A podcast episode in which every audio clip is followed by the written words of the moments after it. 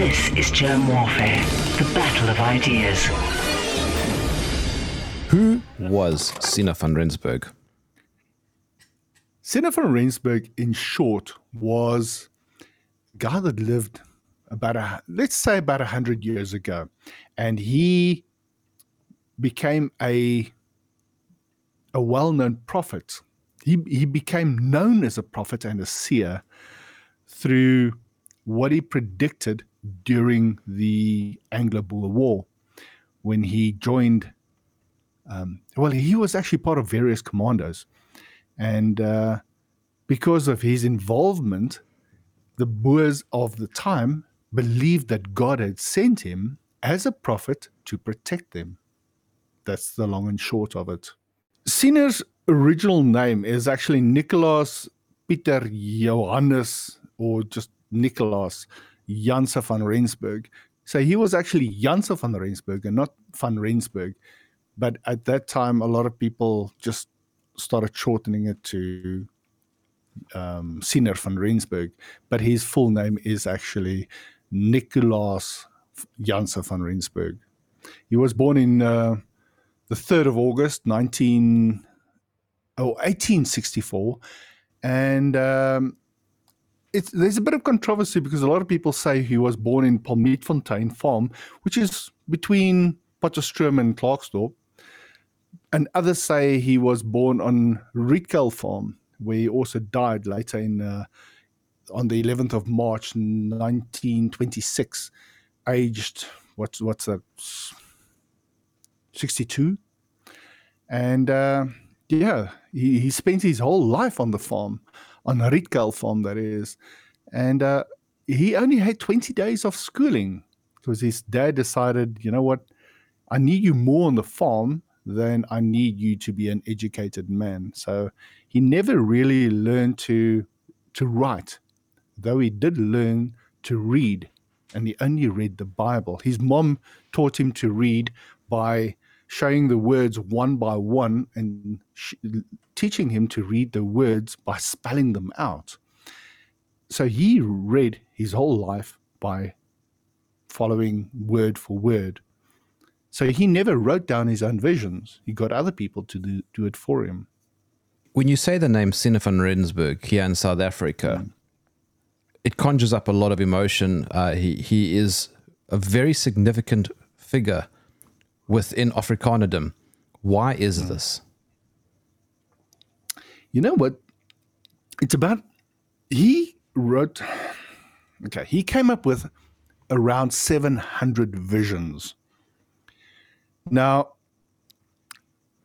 what happened is he gained popularity during the Anglo Boer War, where people started believing these visions of his because a lot of them were accurate. And unfortunately, a lot of people thereafter started saying that there's not a single prediction of his that did not re- uh, come to a positive outcome or realization, let's say it that way. Unfortunately, I have evidence that some of his predictions did not go quite the way that he said. But unfortunately, what happened, not unfortunately, but what happened is that a lot of people started using Siener van Rensburg's visions to interpret them to a um, agenda to fix emotion with the Afrikaner people, and not just Afrikaner people, but the Boer people. Now, you will hear a lot of people talk about Boer prophet, Boer prophet, rather than Afrikaner prophet, Siener van Rensburg, because there is a bit of a polarization between these groups. But these visions from Siener said that Boers will one day again take over South Africa. And that the, as he said, the vierkleur sal weer wapper.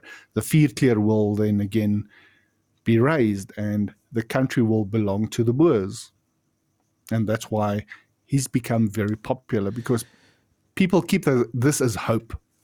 Yeah, I suppose actually before we go any further, it might be mm. relevant just to distinguish between a Boer and an Afrikaner it is hard to tell the difference, but a lot of people try to split the two on genetics. There is no genetic, or there isn't always a genetic difference. It's more an ideology. So, to give you an idea of a split that occurred in 1914, this is now, we're talking First World War era.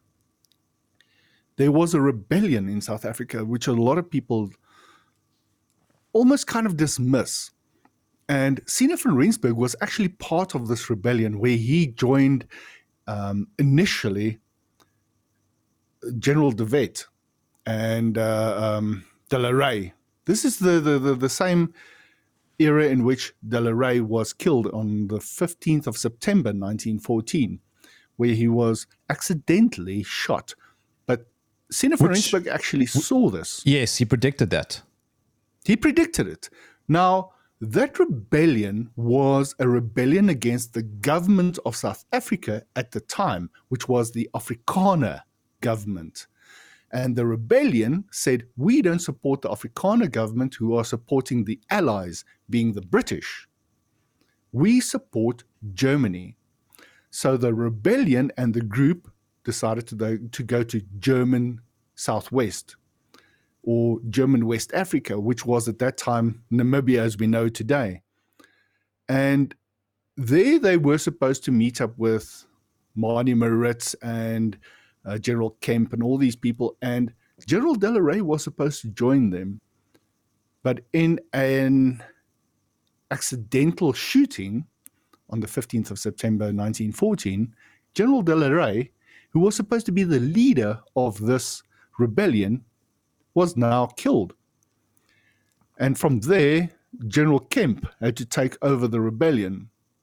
And this rebellion was the Boer people, the actual farmers of the time, who said, We are separating ourselves from the Afrikaner government of the time, and we as Boers are rebelling. And that's where the original split started sorry, can I can I can I jump in? Sorry, I just want to make sure that we're on the same page. When we talk about a Boer, you also have the capital B and the lowercase b. Mm-hmm. The lowercase mm-hmm. b simply meaning farmer. The uppercase B is the Boer, meaning um, a, a, a, a, type of people, a folk as they are known. And uh, from there, a separation started. Now, to give you an idea of that is actually a stage two. In my opinion, it, it actually started way earlier with the Cape Colony. Go look at the old South African flag. Do you remember the old South African flag? What mm. did it consist of? Orange, white, and blue. Now, what did the where was the vierkleur in this flag? In the middle on the left. Yes, remember. And then we had the Free State flag in the middle. And then we had the British the Union, yeah, the Union the Jack. Right, the Union Jack. What did these represent? A lot of people don't know the history of this. That big part of the flag represented the Cape Colony, which was Afrikaner folk, which was Afrikaner people. And then we added to that the ZAR, the ZAR, the original ZAR, was the Zuid-Afrikaanse Republiek, consisted of the Transvaal and the Orange Free State and the northern parts of Natal, Natalia. And that's why those were incorporated into that flag. But the actual people that took over the country were the Afrikaners. And they tried to mix all of these people into one. This is my personal opinion. I may be wrong, but this is if you go and look at the total history and reading all the books that I've read, I can give you samples and show you books that I've read that actually give you an idea of this kind of history. Now, originally, this was not a problem. The mixing of the two types of people, the Afrikaners and the Boers, and even calling them the same through uh, social engineering was not a problem. It became a problem when in 1994 the Afrikaners turned the country into this new rainbow nation, then the Boers said, you know what? We want nothing to do with Afrikaners who gave away the country and we separate ourselves. So now you get a lot of people calling themselves, especially if you go look on TikTok as an example, Boeremeisie, Boereseun, Boereplaas, and you know, those type of things.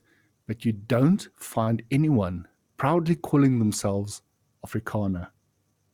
There was this rise in in Afrikanerdom, which sort of competed with the Boers in the early 1900s. And going hmm. back now to Siener van Rensburg, he was a Boer and he was talking to the Boers. Is that right?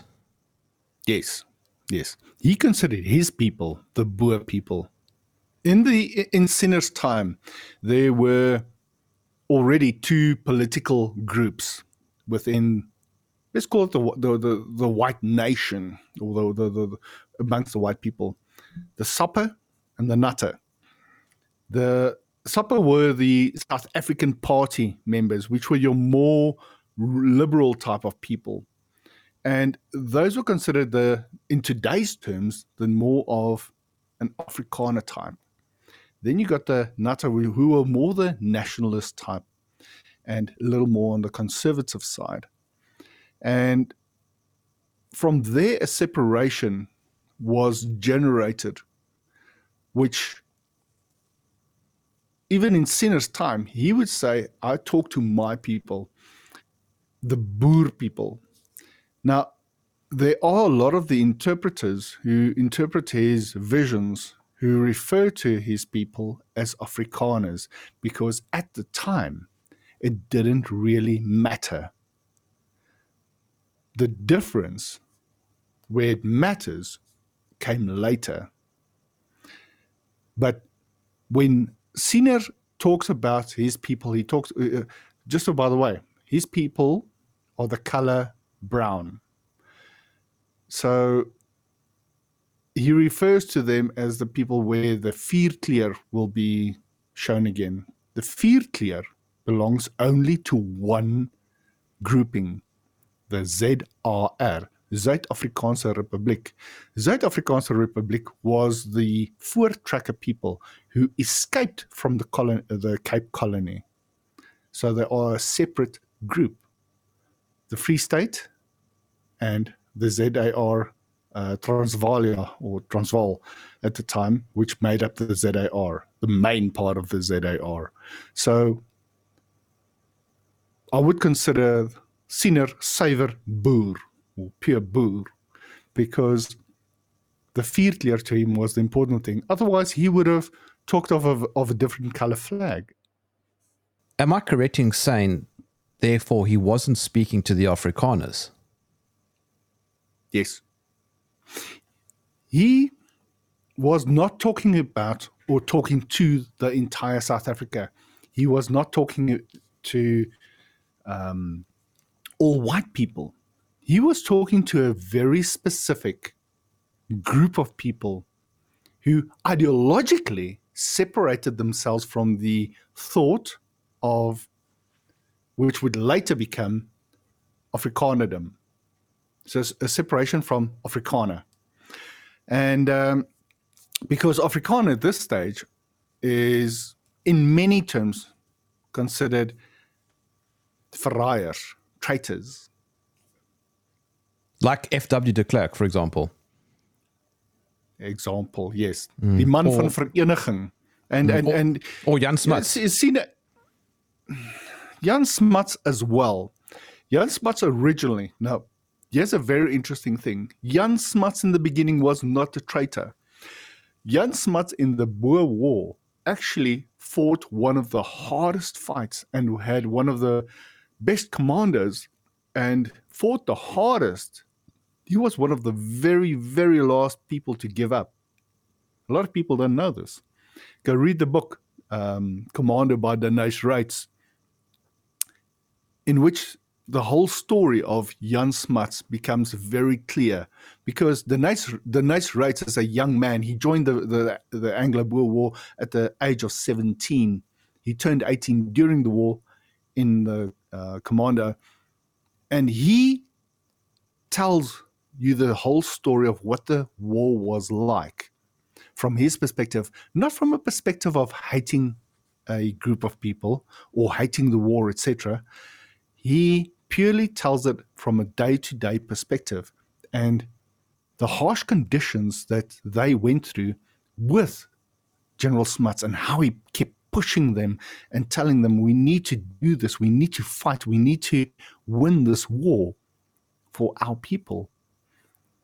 General Smuts only turned once he became minister. And in the First World War,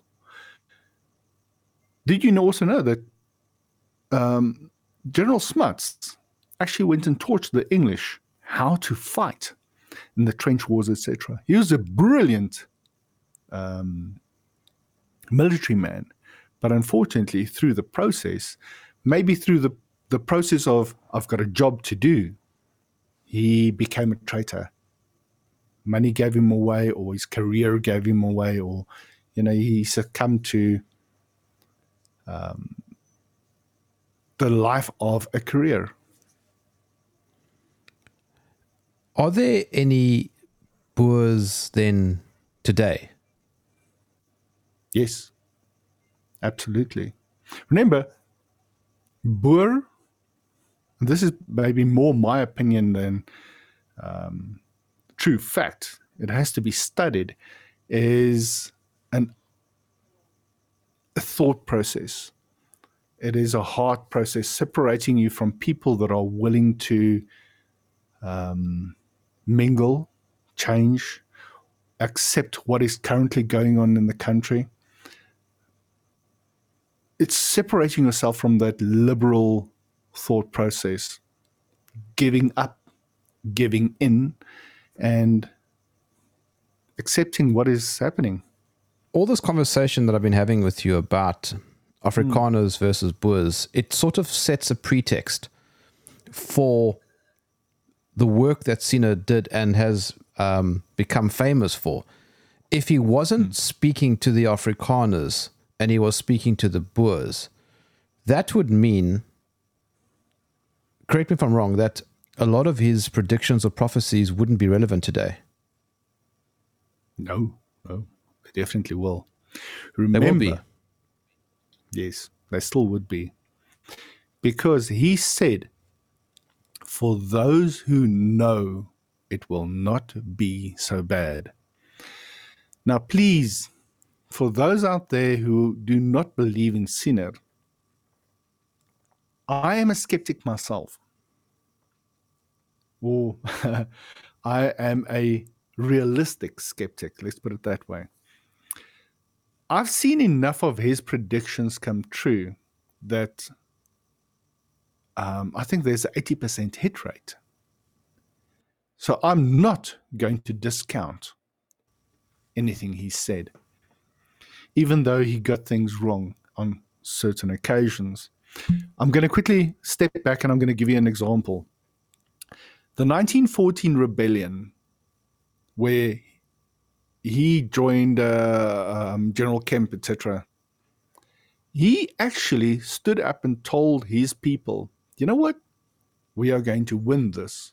We are going to win this rebellion. This rebellion will go our way. And what happened? When the, in commando with General Kemp, he got arrested with the entire group of them. All of them got arrested. And he spent a year, year and a half in jail he did not see that. So his prediction of the rebellion succeeding was wrong.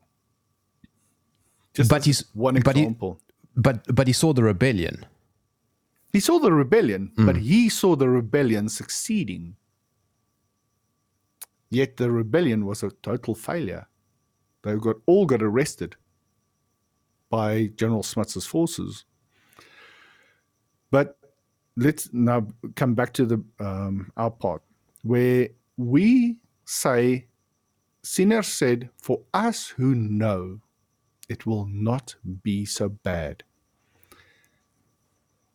I'm going to stick my neck out and compare Siener's predictions to revelations of the Bible. These are a warning. And this is also the reason why I tell people why I want to translate a lot of these things into English. His visions were originally written in a very broken form of Afrikaans, which was more Dutch than Afrikaans. A lot of his things then got lost in translation when his daughter attempted to rewrite them in newer form Afrikaans. And the gist is that he tried to warn people that things in future are going to go wrong. Be prepared, but I'm, I can not give you dates to when these things are going to happen. Very much the same as in Revelations of the Bible. Doesn't give times. So things like his predictions of the Third World War.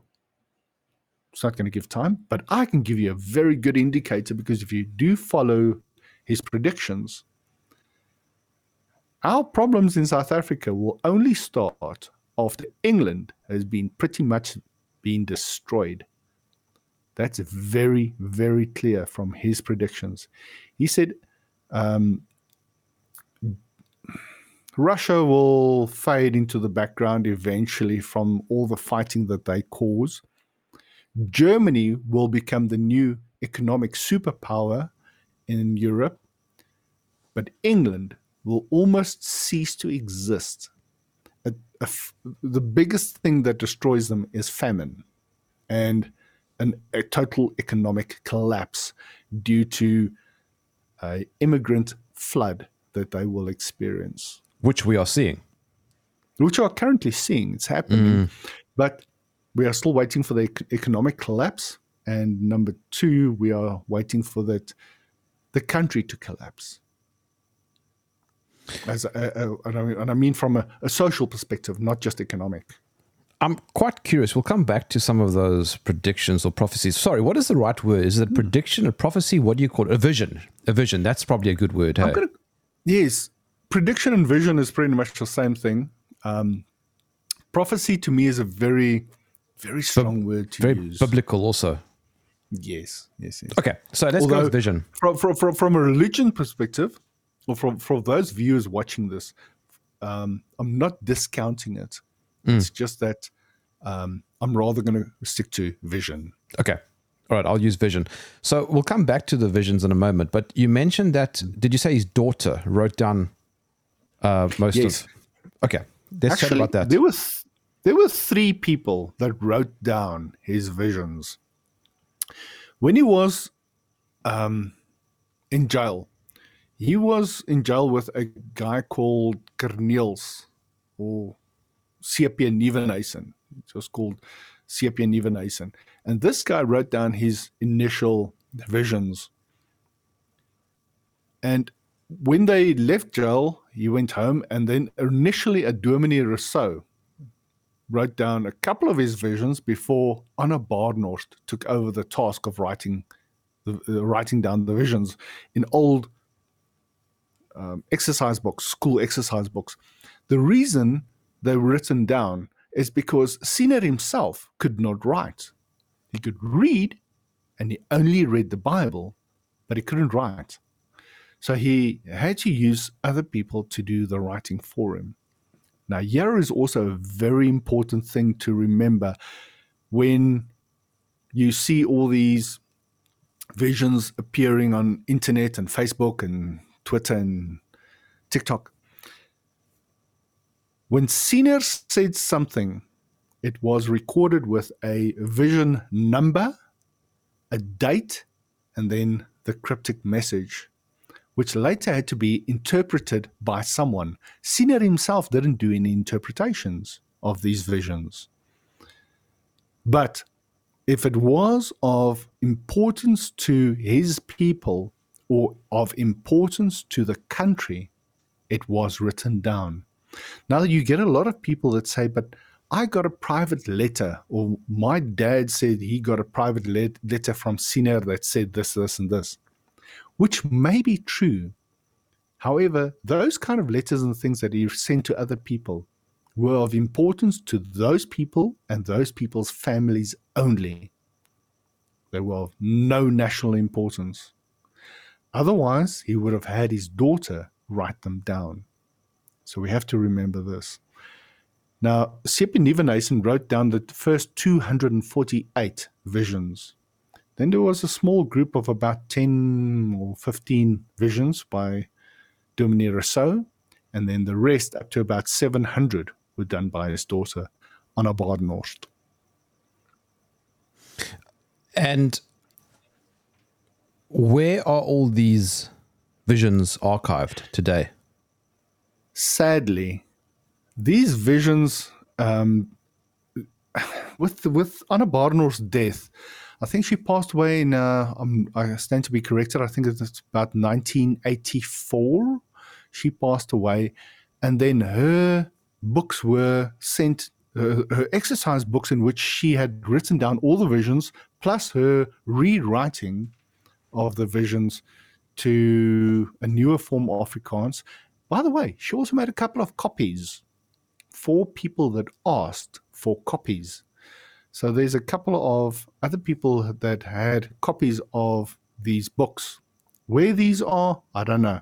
But her original exercise books were sent to the Lichtenburg Museum, where they disappeared for a while, for about 10, 10 plus years, until they were rediscovered by the curator in 1991 and a copy, photocopies, were sent to one or two people that actually requested them.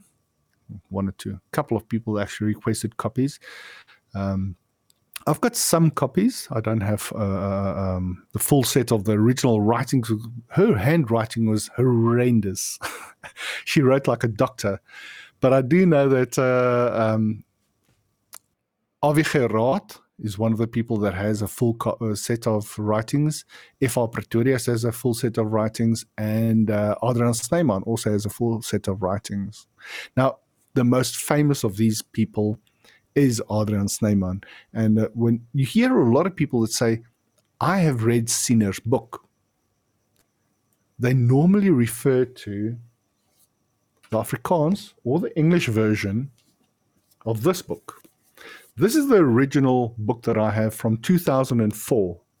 This is uh, Boodskapper van God, which is uh, Messenger of God. But later, the book was renamed to Stem van die Profeet or The Voice of the Prophet. But this is the original book. I also have a follow up book which was written in 2008, which is Siener, Blaas die Basuin, in which Adrian Snyman rewrote or reinterpreted some of their visions.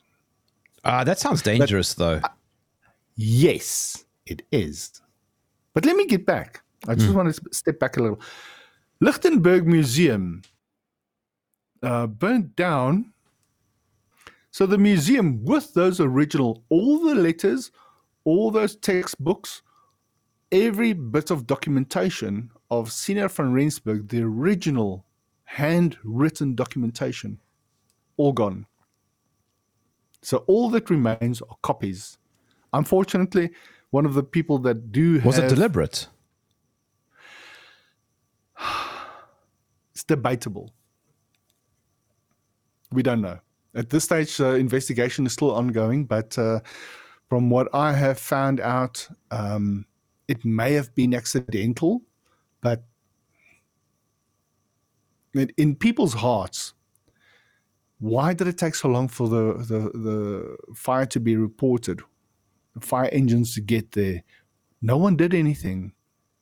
So it seems that it was bad service delivery, as we have in this country, and everything was let to let let burn. If only somebody had a vision about that.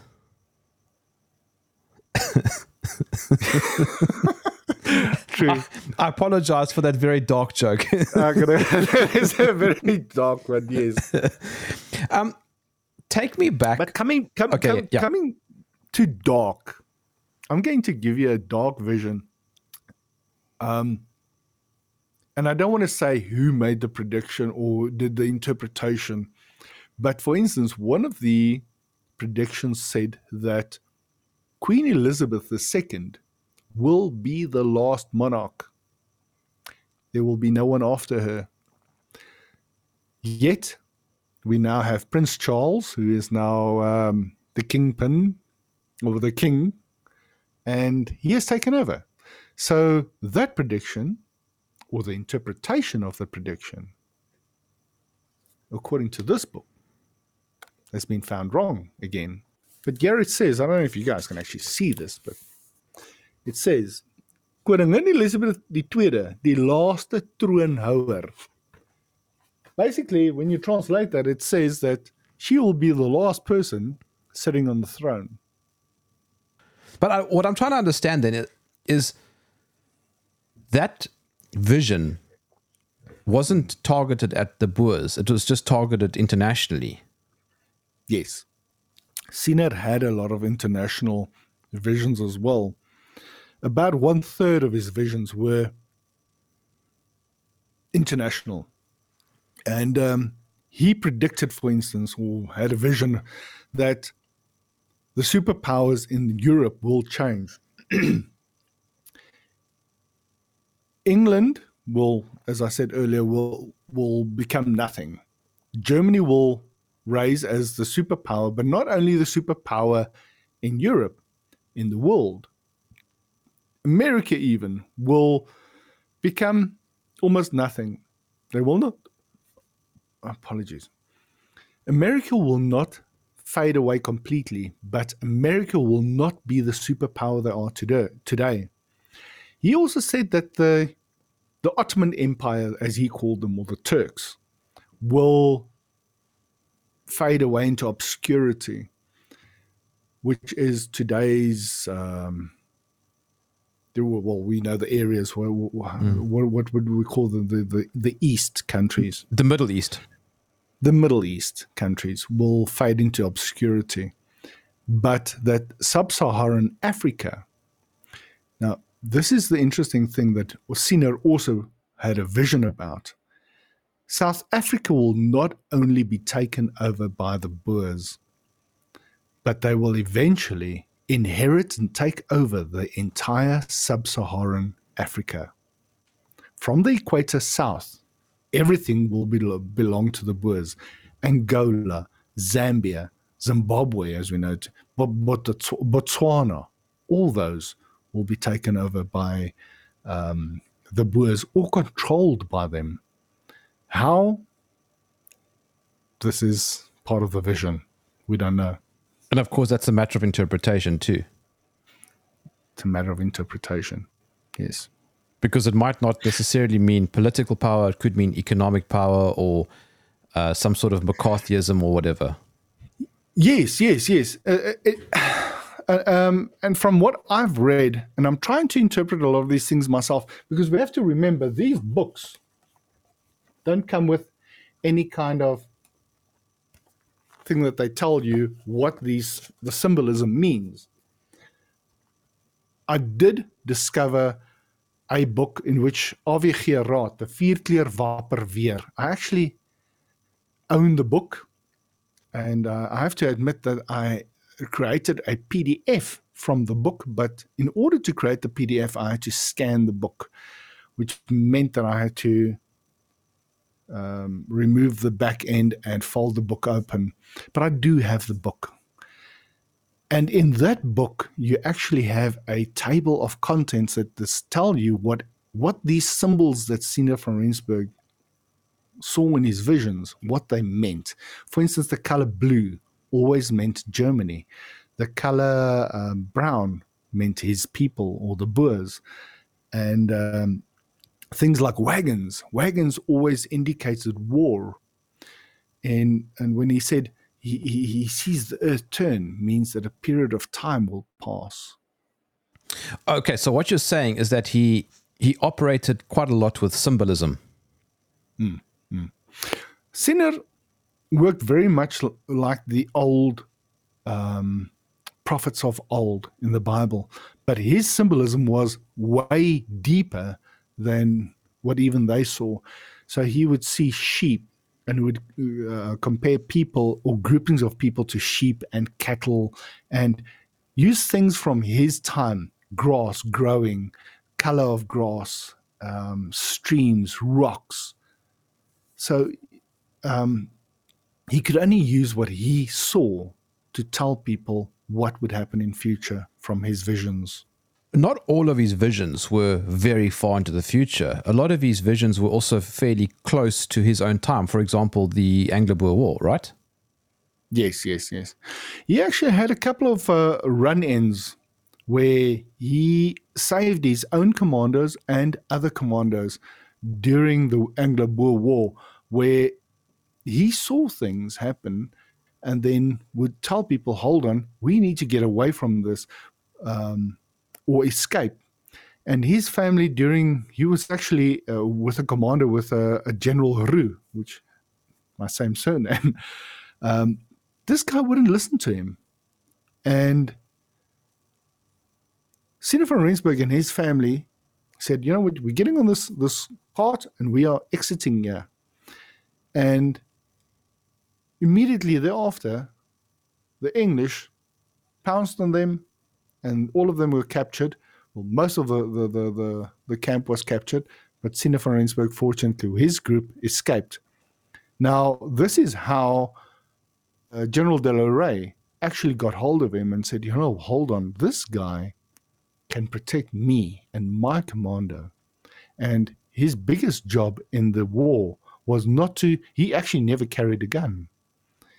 He was there to protect the presidents and the generals, especially General De La, Rey. Did he have a vision about the National Party and, of course, uh, blacks taking over South Africa? Yes, yes. Now, we also, in that same um, breath, have to mention the process of takeover because from the takeover process, he predicted or had a vision that South Africa will be taken over by black people, but that it will take a long time and we will go through hell in the process. But he also, um, according to certain people, had other visions that when certain people die, and I'm going to mention it, Mandela, when he dies, there will be war in South Africa. Didn't happen. Unfortunately, that vision or the interpretation of that vision was incorrect. Um, also, things like the glass coffin. There was a vision, or supposed to be a vision, in which Mandela would be laid in a glass coffin. Never happened. Um, there was also a, night, a, a thing called Nag van die Lang Night of the Long Knives, which was supposed to be a vision that he had, but it later turned out he never had this vision. And then people who wrote the books later said, oh, hold on, no, but Johanna Brandt had this vision, not Siener. Uh, Siener just supported it. Now, I actually went and found this book. It's a very, very hard book to find. And um, that book contains an extra vision which was supposed to have been added later to the original Millennium book written by Johanna Brandt. So, unfortunately, that has been added. Other things that have been added to Siener are things like the, the, the, the, the, diamond as big as a sheep's head, the skaapkop diamant, which will just be found lying on the, on the ground somewhere. Doesn't exist. No such vision exists. It was made up. Also, visions like the Kruger Millions doesn't exist. V- Siener van Rensburg never had a vision about the Kruger Millions. So we have to be very careful when we look at these visions and see them in public on YouTube channels and Facebook groups, etc., not all of these visions are truly Rensburg visions for new or old. But he did predict the 2023 World Cup final victory. Yeah! no. no. um, oddly, that is one of the very few fake um, visions we have to enjoy, but it actually had a date at the bottom. Now, if you go look at the date, what was the date on that one? 1902, October 1902. When did the, the, the, the Anglo-Boer War end? Ah, October 1902. yeah, no, um, unfortunately, that one is fake as well. Going back to the fake visions, I'm guessing there are a lot of them that are attributed to Siener but have absolutely nothing to do with them. Yes. What often also happens is that Nostradamus' visions and Siener's visions sometimes get intermingled. So people have to be very careful. So I tell people if you want to make sure a vision is a Siener vision, it will always have a number, a date, and then describe the vision, which will be very cryptic, and then below that, the interpretation. If it just comes up with words already explaining what it is, but it doesn't reference back to where the origin, the original uh, number and date is, don't be very careful of just believing it because a lot of people make up these things for their own agenda. And often these are not friendly people.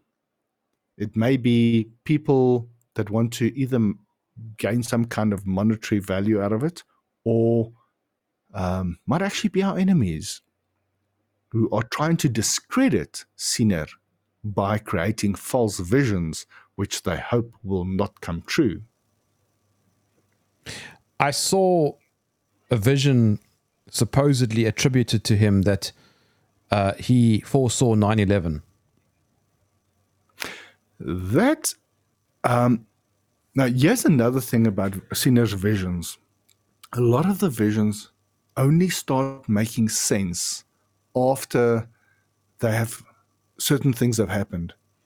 And unfortunately, it is one of those things that seem to be accurate, but you couldn't have um, interpreted the, the, the vision beforehand. In other words, it only made sense once the event had already occurred. I can't remember the exact description of the event, but but he actually did describe it. If you go and look at the detail, it is, is actually there, and it does to an extent make sense that this is what he was talking about let me play devil's advocate for a moment. If you mm. are only able to interpret events after they've occurred, doesn't that sound a bit convenient? No. The same with uh, Revelation. I'm going to come back to Revelation in the Bible. It's warnings. So these things do not make sense because a lot of, uh, always, but the warning as part of the text tell you of what will happen thereafter because that vision said once this happens things in the east will start becoming difficult for the rest of the world. That's basically ju- the gist of it. And we know how suddenly things in the east escalated after 9-11 the entire myself, we a lot of us remember where you were the day that event occurred. But think about what you knew of the world before then. You didn't know about problems in the Middle East until that date. And then your whole mindset about the Middle East and what they mean to the rest of the world changed.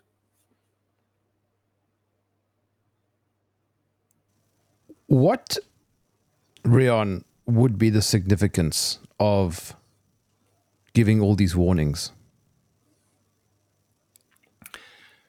I'm going to come back to what I said right in the beginning. For those who know it will not be so bad. It's it's a basic thing of knowledge is power. For us that know, if things start going wrong, we and I'm not saying that we we, have to go pack our backpacks full of uh, tinned food and uh, fire sticks and you you name it to to survive out in the wild. I'm just saying, be mentally prepared, be physically pre- prepared for anything that can go wrong at any time. Have backup plans. Have a, a bit of spare cash somewhere, or anything of monetary value that you can exchange should things go wrong. I'm not telling you to become a survivalist, but be prepared when things go wrong. Do you have a backup plan?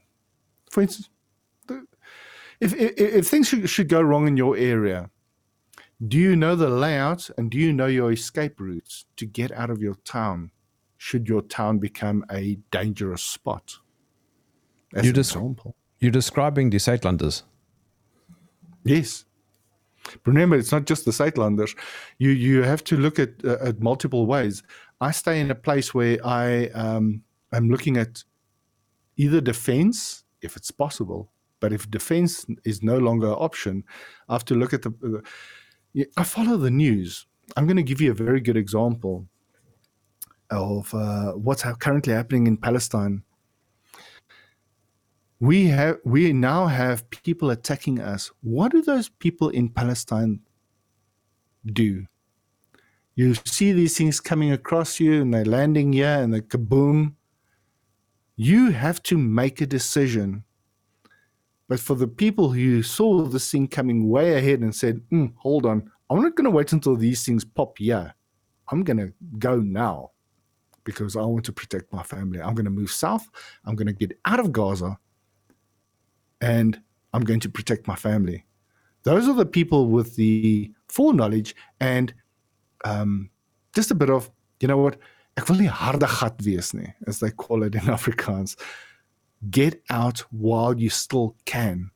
You can only protect and defend so much. Riaan, you say Siener was uh, a very God fearing man, very biblical man.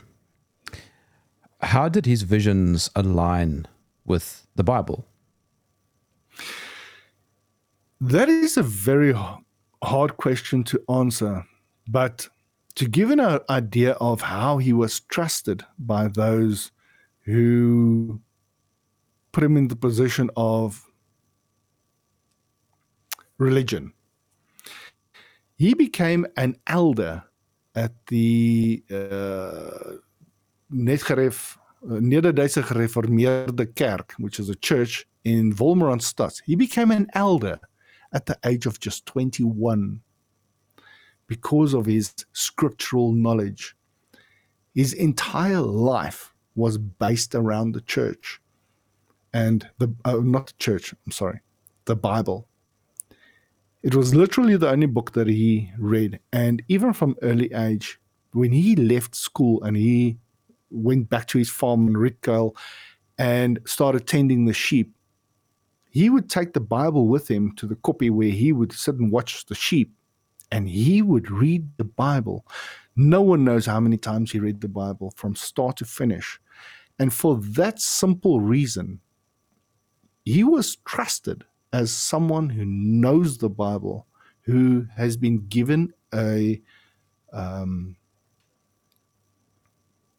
a reason for being a prophet. He was called prophet. He was not just called seer. A lot of people considered him an actual prophet. And to this day, a lot of people consider him a prophet. So when you are ordained prophet, then your words and your visions gain a certain significance.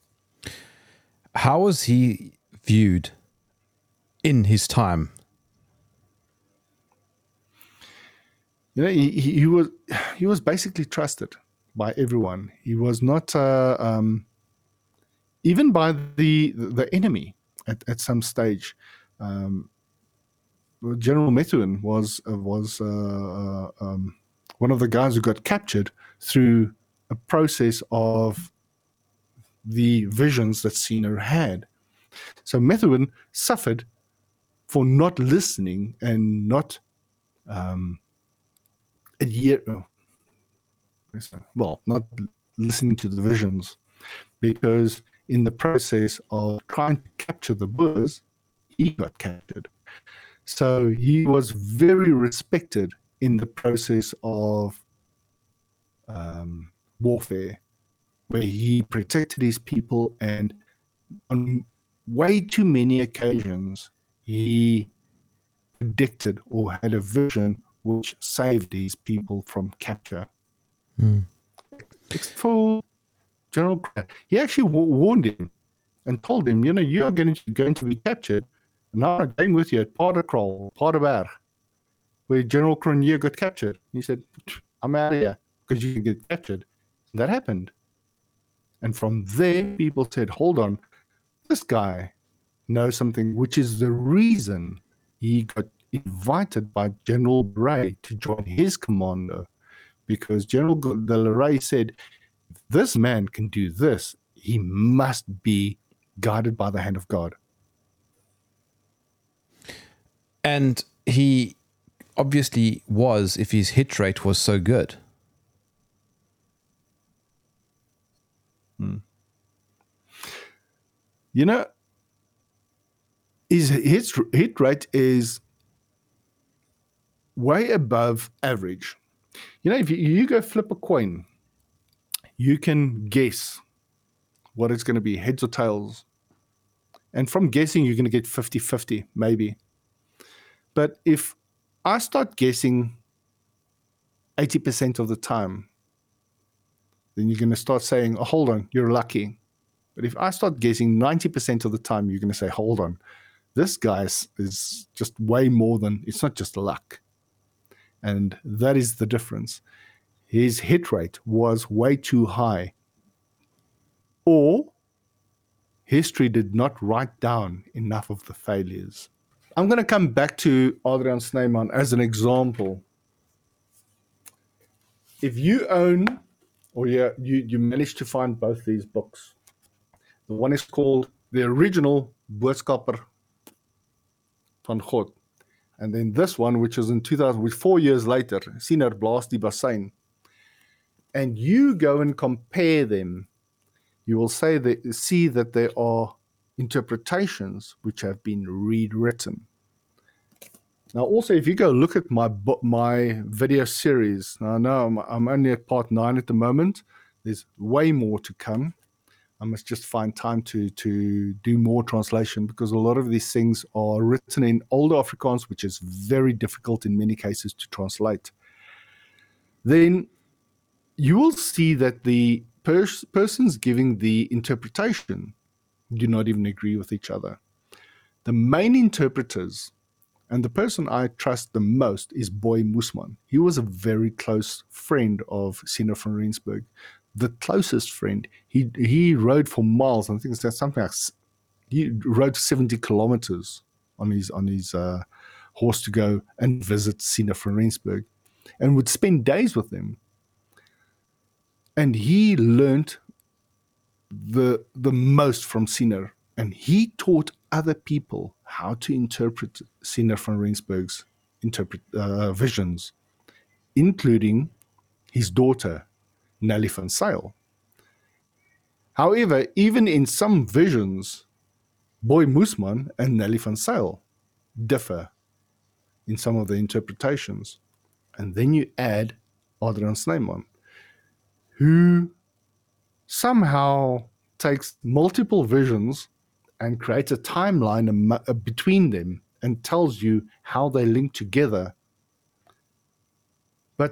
Unfortunately, later in later books, he changes the timelines. And this is where the problem comes in with the visions, the way that they have been written. They are open to interpretation. Anyone can tell you almost anything. However, when certain things happen then they plug in and they make sense. For instance, the the the, the death of uh, uh, Princess Diana. It links up pretty accurately, and um, the death of uh, uh, uh, well Nelson Nelson Mandela coming to power, that is there. So a lot of these things are there, but they make sense the moment you see them um, happen. You said earlier that he uh, was speaking to his people, which would have been the Boers, not the Afrikaners. Yeah. Did he ever speak about the Afrikaners? Um, not in those words. He would only say, "My folk, my mense." So, so, so, so he would refer to um, a woman in brown who grows up uh, wearing a brown dress and things like that. But the interpreters would then add their words. Some interpreters would use the word Afrikaner and others would use the word Boer. So Siener van Rensburg never actually used the word Boer or Afrikaner. Yes, he referred to his folk, but uh, that's why I said it's it's it's an ideological split that we create later through this whole social engineering mm. process. Mm. So, obviously, I'm not uh, a Boer or an Afrikaner, but no, if I, if I, oh, no, what? No, no, no, no, no. I'm going to disagree with you there. I would consider you more of a Boer type person because remember, it's an ideological thought process. As I said earlier, you are not a liberal person. No. Do you consider yourself liberal? No, no. exactly. So the, that is immediately your splitting process. And from there, you split further. What did Boer people consist of? Now, what a lot of people from the Anglo Boer War don't understand they were Scottish people, they were Irish, they were French, they were German people fighting the Deneys Reitz his book again, go read Commando. You will see how many people of other nations, even Australians and Canadians, fought with the Boers. Portuguese, even. And they made up the Boer people because it was a mindset, it was an ideology. It was a, a thought process that said, you know what, we are a separate type of people. I agree to these moral values. I agree to this cultural, and uh, um, I want to be part of these people. So it is not a genetic thing. It is not a language thing. It is a, in my opinion, a thought process that makes you Boer. You decide. Hold on. If no, if wait, surely, no, surely not. No. Okay, go on. Let me give you I'm going to give you a further example. If I have family that moved to Australia and they stay there, how long do they stay there before they and the people around them consider them Australian? Or are they going to be South African and their children going to be South African for the rest of generation to generation to generation? I know of friends of mine, well, not friends, family that have moved to Ireland and their kids are already considered Irish and they've only been there two, two years.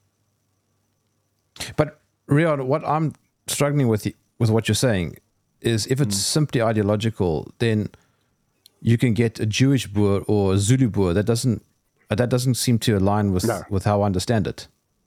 No, no. Um, you know what? um, you can get a supporter, but unfortunately, there is a certain amount of genetics involved.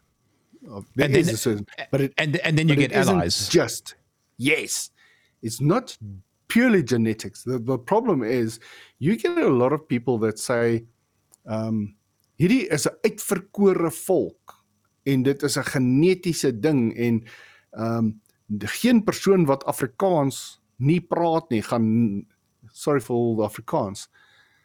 The moment people say this is a pure genetic differentiation and that we are a separate people, then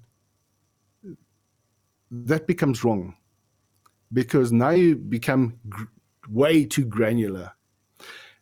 And yeah, I want to add, if I may, there is a book that has been written, Boere book.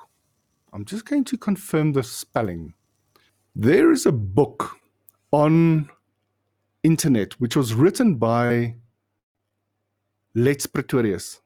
Now, this is the guy who was the leader of the Boeremag, but he is an actual doctor. And I'm talking about a medical doctor, but also to push it up to his doctorate, he wrote a book for his dissertation called the Die Boereboek. It is in Afrikaans, but I'm hope, hope, hoping it'll be translated at some stage.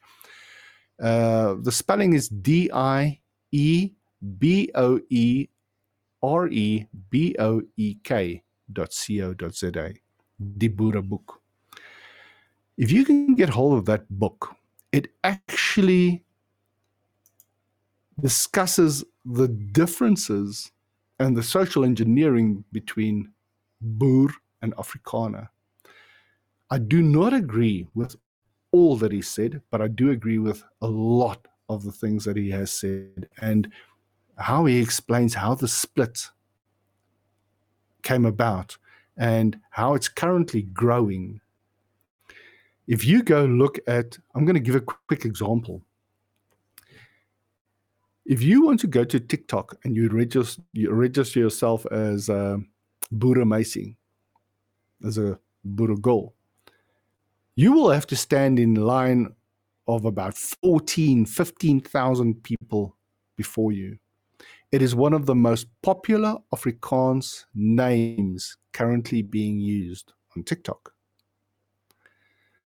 If there are 14,000 plus girls or young women calling themselves Boeremeisie, it means they want to separate themselves from something else,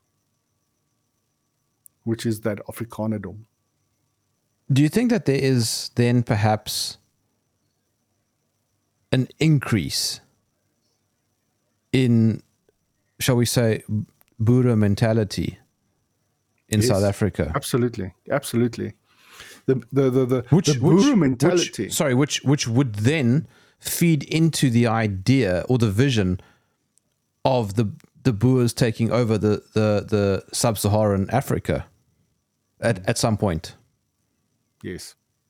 Now, I, I I don't want to do an interpretation, but when Siener said, "Die vierkleur sal weer wapper," his flag of his people will be raised again. I sometimes think it's not going to be a physical flag.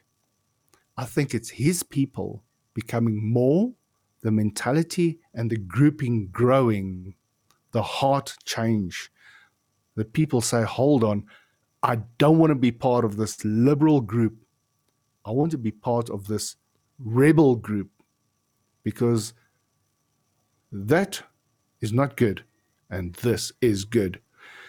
We see it in our musical artists growing every year more and more Afrikaans um, boeregroepe, boeremusiek, boere everything. Uh, guys like Jo Black, Steve Hofmeyr, all of these guys and the newer generation, every one of the newer generation Afrikaans singers are all dressing and um, their, their, their music and their cultural look to their videos is heading towards blast and boer the people that are wearing the hellies, that are wearing their boshoed, boshoed, and they're wearing the right colors, and they are part of the group that when the bitter. Do you know bitter einders? Mr. Hofmeyr's son that tends to walk in amongst those EFF guys and say, "Hold on, you guys are not going to stomp around on my people." Who are my people that he's referring to? Why is he calling himself Bitter Einder? Because Bitter Einder is a Boer thing. Who were the Bitter Einders?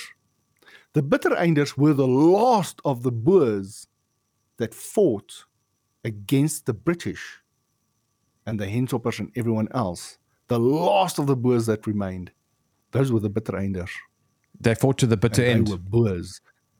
They were Boers. They were not Afrikaners.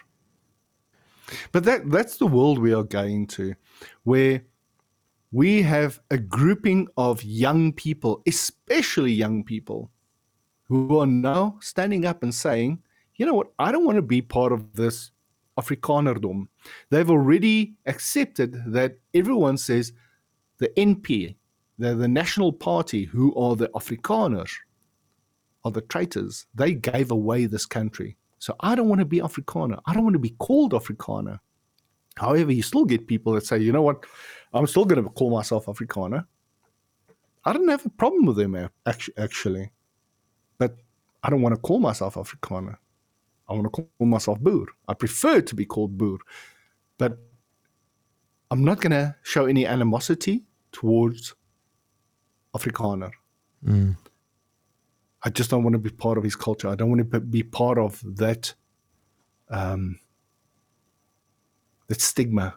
Because unfortunately, Afrikaner developed a stigma, especially when you accept being a boer. Then you smell the stigma.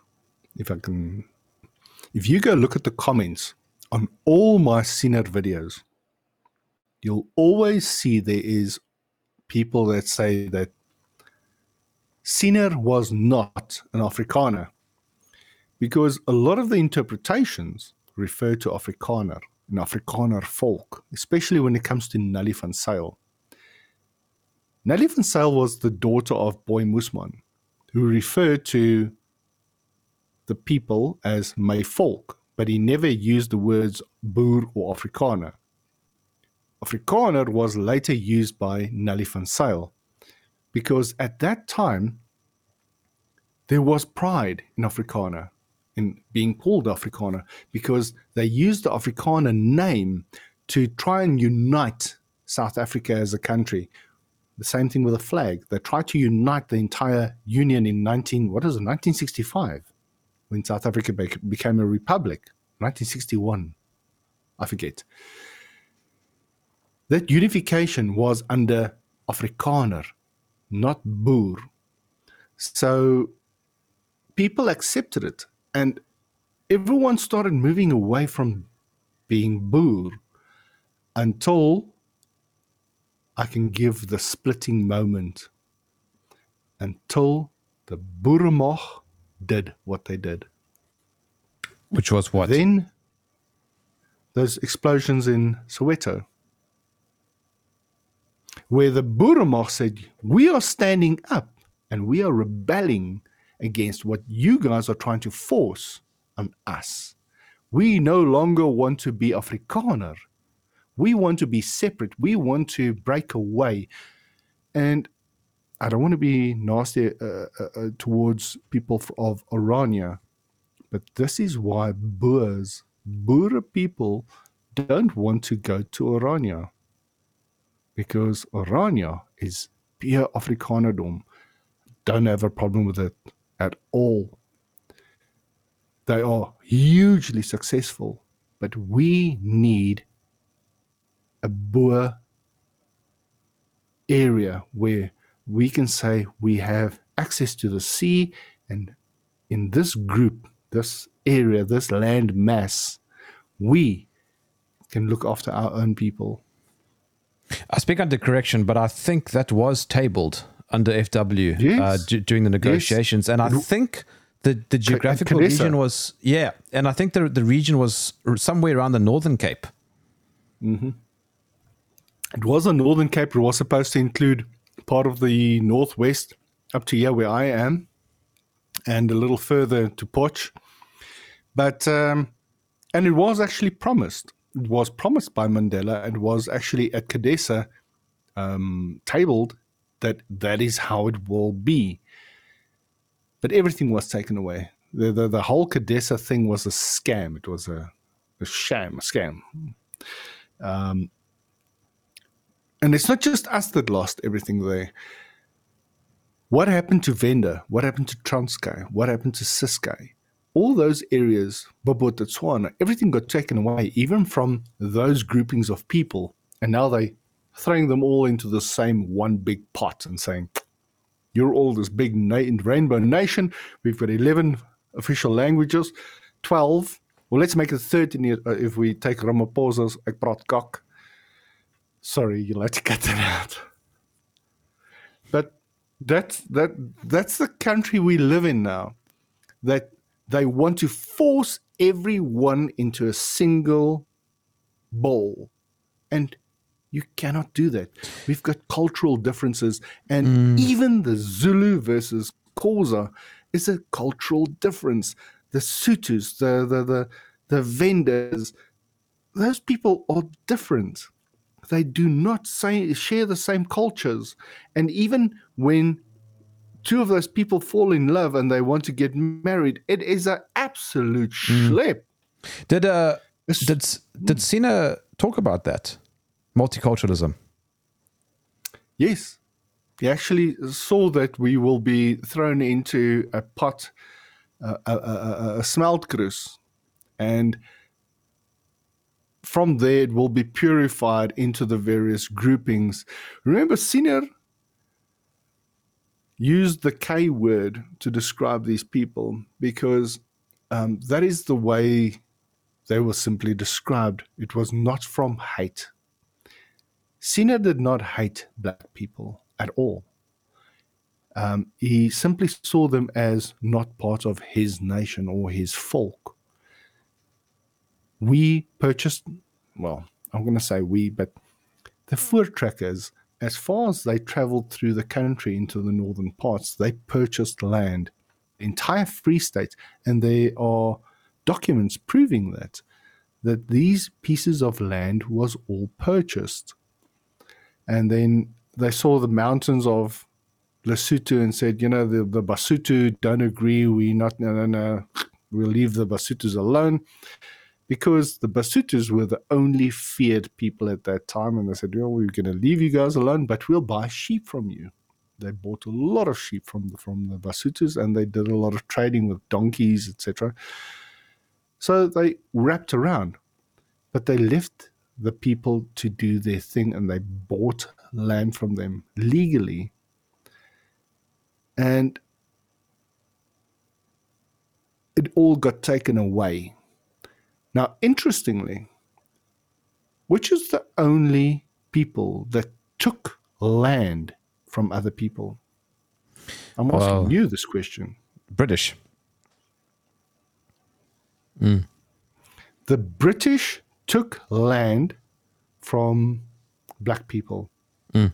And there is actually an, a, an, a newspaper article that actually indicates the very first initiation of apartheid, where Queen Elizabeth did a proclamation that in uh, Pretoria that black people may not walk on the, the sidewalks of Pretoria. They have to walk in the street. No one knows that. It, it gets hidden. You know what? I give every person the right to believe or not to believe in Siener van Rensburg. But what I want to tell people that choose either either side, don't be an enemy of the other side. His words were a warning to us all, whether you want to believe it or not. Take heed, read it, learn from it, and learn from it. If you feel that you don't learn anything from it, it's your choice. But don't be an enemy of someone you don't agree with. Riaan, how can I follow your work? the easiest way is uh, unfortunately the algorithm on YouTube is a bit against me. So you have to search for stories f- from South Africa and then add Siener.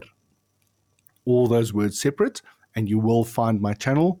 The actual channel is called Stories from South Africa. And if you go to youtube.com forward slash stories from South Africa, one word, you'll also find it.